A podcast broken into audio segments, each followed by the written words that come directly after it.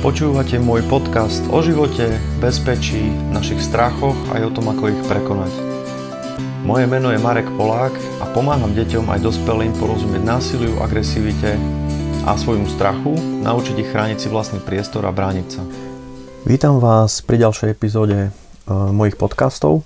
Ako som vám slúbil už v predchádzajúcej časti z cyklu otázky a odpovede, preberali sme tému deti a trávenie voľného času a dnešná epizóda z tohto cyklu otázok a odpovedí bude o téme, či je vhodné, ak starý rodič vyžaduje od dieťaťa treba z objatie na privítanie alebo na rozlúčku, ale dieťa to odmieta spraviť a starý rodič vlastne reaguje slzami alebo nejak precitlivelo.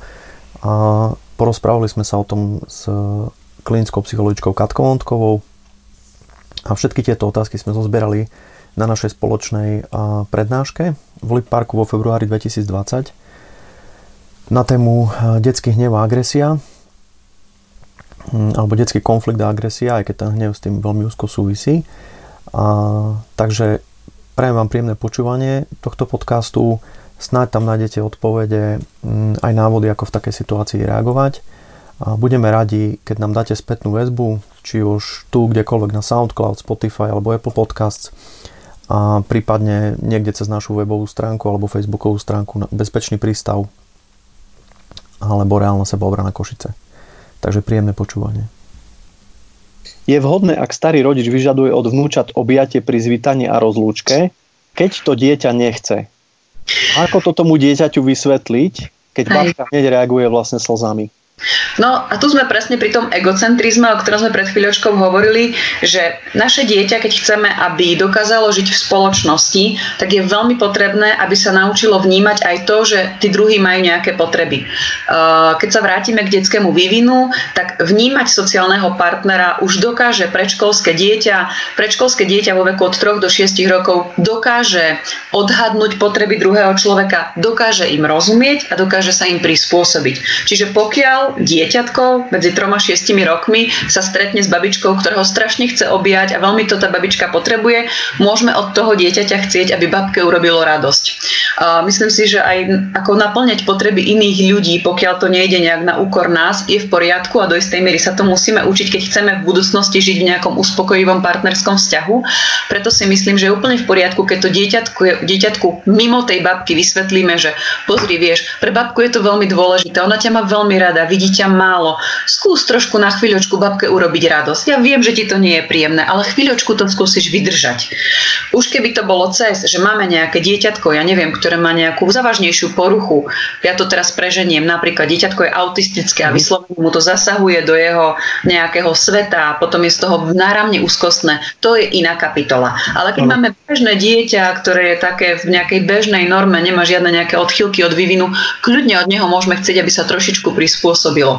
Ale je dôležité potom uh, tie jeho pocity s ním rozobrať. To znamená neobviňovať ho. A prečo ty babku nechceš objať a nie si dobrý, toto by nebolo fajn, ale povedať mu, áno, vidím, nie je ti to až tak príjemné, rozumiem ti, ale skús toto spraviť pre babku, spravíš jej tým veľkú radosť. Mm-hmm. No mňa tam zaujímala ešte jedna možnosť, uh, ale neviem, nakoľko to je vlastne validná, validná vec. A keby sme napríklad stavili na inštinkt toho dieťaťa, Áno.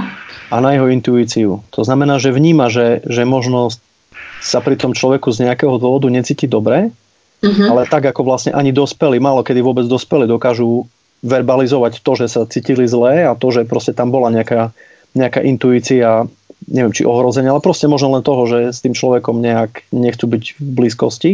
Uh-huh. Nemôže tam byť aj taká alternatíva, že to dieťa to proste vníma, že pre neho to nie je nejako pozitívna tá prítomnosť toho druhého?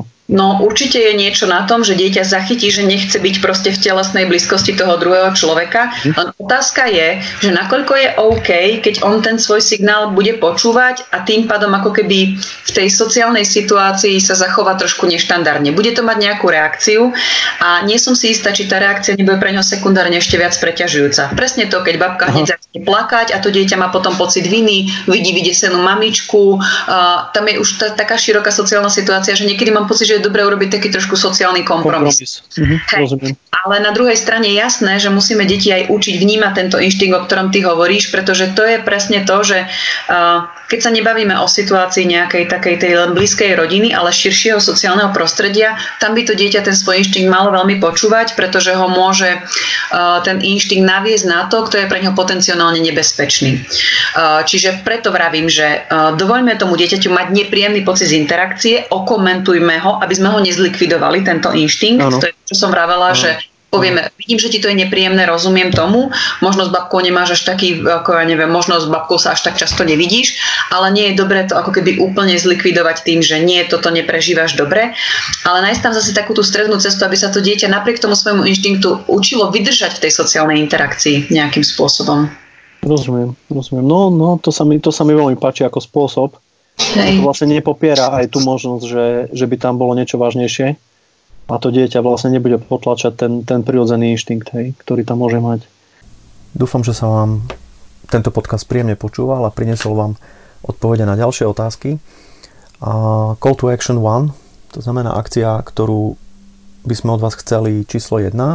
Ak máte záujem o online konzultácie s klinickou psychologičkou magistrou Katarínou Ondkovou, navštívte jej stránky www.katarinaondkova.sk Katka ponúka momentálne online konzultácie a viac informácií, in, informácií nájdete na jej stránkach. Mm, Call to Action 2 a subscribeujte, lajkujte, zdieľajte tieto podcasty, budeme veľmi vďační za každé zdieľanie, nech sa to dostane ku každému, a komu to môže pomôcť. Mm, ďakujem všetkým, ktorí nás podporujú. A dostávame veľa spätnej väzby, pozitívne spätné väzby, dostávame od vás aj finančnú podporu na, na číslo účtu našho občianskeho združenia na to, aby sme s týmito podcastami mohli pokračovať ďalej. Takže sme vám hlboko vďační, zvlášť v týchto nelakých situáciách. A vypočujte si aj naše ďalšie podcasty, ktoré sa zaoberajú rôznymi témami. Ďakujem pekne a vidíme sa, počujeme sa pri ďalších podcastoch.